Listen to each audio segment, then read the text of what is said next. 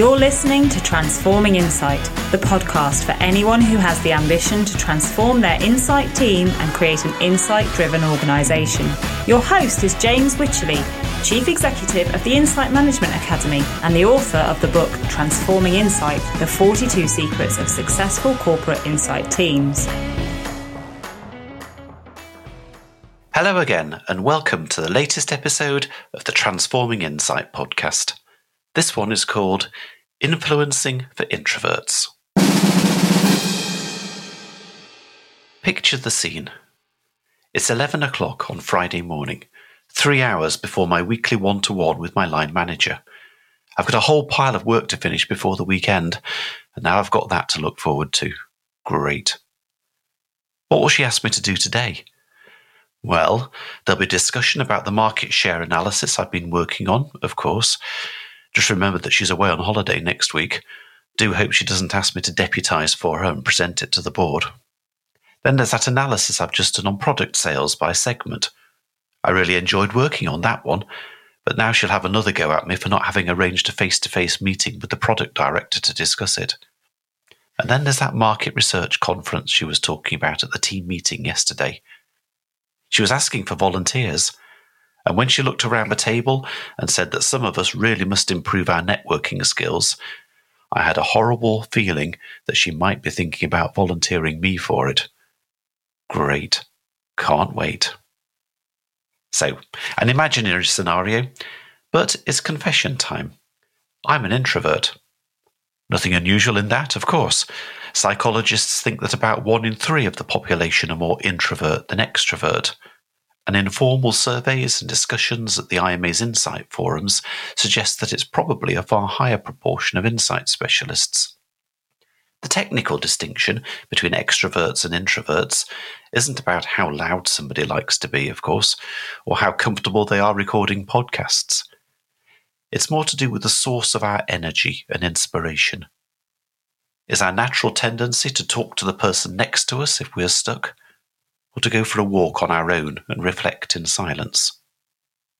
There's a continuum here, of course, but analysis at Barclays some years ago showed that there were far more natural introverts in the Insight team than there were in the marketing department or in the C suite. The skew was most pronounced in the customer analysis division, where there was a far higher degree of introversion than in the market research function. So the exact mix of introverts and extroverts in your team might well be affected by your ratio of analysts to researchers. Analysts and quantitative researchers are probably the most likely to be introverts, our personality type often well suited to reflection and critical thinking. But all types of insight expert are more likely to be introverts than our marketing neighbours, and of course the leadership group that we report to and seek to influence. Now, corporate life isn't always very comfortable for introverts. The problem is not us. The problem is that many of the working practices that have developed in our offices over the last few decades implicitly favour extroverts over introverts. Let's just think about the things that we so often take for granted. Designing a new office? Let's make it open plan. Need new ideas for a project? Let's have a team brainstorm. Want to increase your chances of promotion? Volunteer to deliver a high profile presentation. Attending a conference to learn about market research?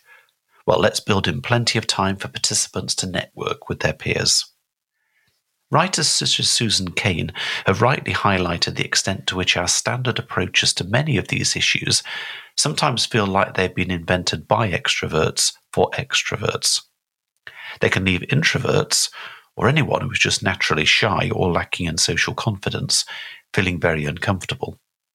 So, how can we introverts thrive in an extrovert world? And how can we insight leaders encourage our introverts and find ways to help them to influence decision makers? The IMA's Julia Joskey examined this topic a few years ago and in particular, the issue of how we insight leaders can get the most from the introverts in our teams. The first thing to recognize is that there are plenty of situations where introverts actually have a natural advantage. Examples might be really listening to customers and reflecting on their needs, or critically examining the options when we're facing a thorny business issue, But in order to get the most out of all our team members and make sure that we are not subconsciously discriminating against introverts, Insight leaders should reflect on the social aspect of the tasks we expect our analysts and researchers to perform. This relates in particular to influencing skills. How do we square the introvert extrovert mix in our team with the demands that we have just said in previous episodes we want to place on our teams to become better business influencers? Julia listed some top tips for insight leaders. Start by simply recognizing that a significant number of your Insight colleagues will instinctively feel uncomfortable at the idea of influencing senior managers. Then, take care not to subconsciously discriminate by assuming that everybody wants to spend time networking with other departments. We should also consider the social demands of making presentations, arranging meetings, and picking up the phone. Is there anything that the extroverts could do to help the introverts, and vice versa? And try to find ways of playing to all our colleagues' strengths. Maybe give introverts responsibility for listening to stakeholders, reflecting on their needs, and drawing up plans for how the overall department could become more persuasive. Over a period of time, there may be things that we can do to help all our colleagues to grow in social confidence in the workplace. But we may also have to recognize that to drive change, we also need to alter the mix of introverts and extroverts in our insight team. Above all, let's be more considerate. Next time we find ourselves complaining about some of our colleagues' inability to communicate as well as we would like them to, and more than once I've heard leaders say, Well, my biggest problem is just getting my analysts to talk to the rest of the business. We should reflect on what might be driving that behaviour and then think about how we could help. In my book, Transforming Insight, I said that the 14th secret of successful insight teams is that they learn how to harness the power of their introverts. If your organization is a member of the IMA, you can explore this topic further by reading the Insight Leader Guide IMP 304 Influencing Skills for Introverts available on the IMA website to anyone with a license to access our member content. You're listening to the Transforming Insight podcast published by the Insight Management Academy, the world's leading authority on transforming corporate insight teams. As well as recording this podcast episode, this week I've been in Manchester with some of my colleagues, Lisa Dutton, Julia Joskey, Tim Downing, and Roy Hammond. And the talk around the office today has been about the social etiquette of in person events versus online events. We're blessed with the opportunity to spend time every week with insight managers, researchers, and analysts. And it's always interesting to observe the way they respond to the ideas that we're sharing at forums and workshops, and any changes in those patterns of behaviour. A noticeable one in recent months has been the varying degree to which leaders have grabbed the chance to come back to face to face forums or still prefer to sign up for online events. And another, the social awkwardness we sometimes see in more junior team members in particular, those who might have joined their organisation during the lockdowns.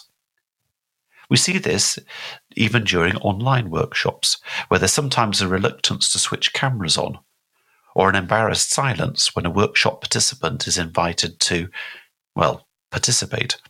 It's as if the lockdowns have provided introverts in particular with an unprecedented opportunity to withdraw from unwanted social interaction. And those who incline towards the introversion end of the spectrum have been given license to avoid situations that we might normally have had to adapt to. Recording this episode in November 2022, the lockdowns now seem quite a distant memory in our office. We all started coming back to our desks for at least a day or two a week as soon as the rules allowed. And we've loved having the chance to run in person forums again in London and Manchester, as well as continuing our programme of online forums for leaders and online workshops for team members. But we do get it. When the lockdowns were first introduced in the UK in March 2020, I retreated to an unseasonably warm garden and spent three months writing the Transforming Insight book. I'd hold an online team meeting every week with close colleagues just to check in and make sure everyone was okay. But during the rest of the week, I relished those highly unusual circumstances, circumstances that allowed me to focus on just one activity and gave me the time and space to develop ideas in my head and frame sentences with few interruptions.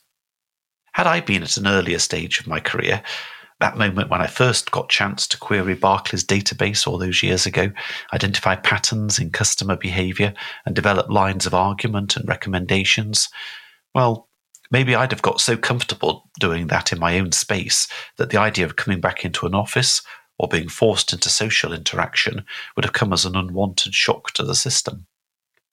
So, how, as insight leaders, should we respond? Well, my colleague Lisa has been preparing for this current round of Insight forums by looking at the roles which effective leaders are playing in a post pandemic world. And she's identified four the synchronizer, the innovator, the coach, and the chief collaborator. I'll ask her back onto the podcast at some point to talk about all these roles and their relevance for insight leaders. But I think they all relate to today's topic, so I thought I'd mention them quickly now. When we, we behave as a synchronizer, we make deliberate decisions about what work can be done when and where, and we facilitate what Lisa calls purposeful colleague interactions. We distinguish between soft work, which requires interaction, and hard work, which doesn't. And we coordinate our team's diaries to make sure that the time we require them to spend in an office is dedicated to collaboration, discussion, and social interaction. As innovators, we introduce new tools, methods, and ways of working so team members can thrive wherever they are. That might mean identifying best practice for running hybrid meetings, where some of our colleagues are at home, some in the room. When we consciously assume the role of the coach, Lisa says we need to guide our team members safely and optimistically through the hybrid working world. We need to inject positive energy and understand in more detail which tasks excite or demotivate our colleagues.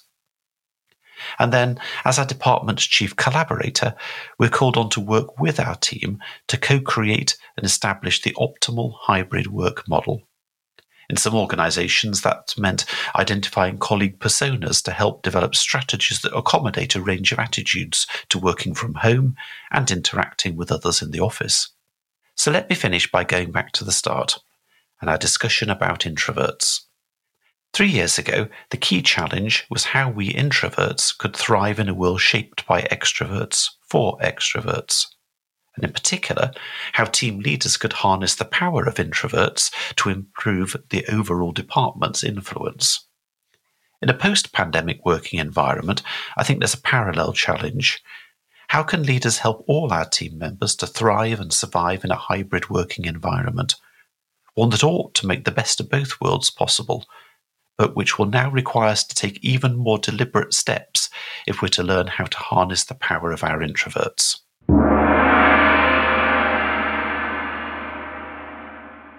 So here's a reminder of five key points that you might like to take away from this podcast. Number one, Insight teams tend to contain more introverts than most other corporate departments, especially those with lots of analysts. Number two, marketing departments and the senior leadership group we seek to influence will probably contain a far higher proportion of extroverts. Number three, many of our working practices that have developed in our offices over the last few decades implicitly favoured extroverts over introverts. Four, many introverts feel really uncomfortable when faced with the challenge of influencing others and yet, as team leaders, we know that this is important for our overall departments. And number five, the lockdowns have exacerbated introverts' natural tendency to work on their own. And if leaders are to get the best from every member of our team, we should adopt the roles of the synchronizer, the innovator, the coach, and the chief collaborator. In three of our last four episodes, I've talked about influencing skills, and in particular, how to approach the topic of influencing decision makers in a more strategic way. I've suggested that we should first improve the insight that we have about senior decision makers as a group, and the communication preferences held by our key stakeholders in particular, and then that we should set about the task of establishing ourselves as trusted advisors with the senior people who make the most important business decisions. But sometimes this long term strategic approach to influencing doesn't cut it. We haven't got time to develop understanding or trust, so we just need to be more canny with our tactics. And that's what we'll look at in our next episode, the final one in season two of the Transforming Insight podcast.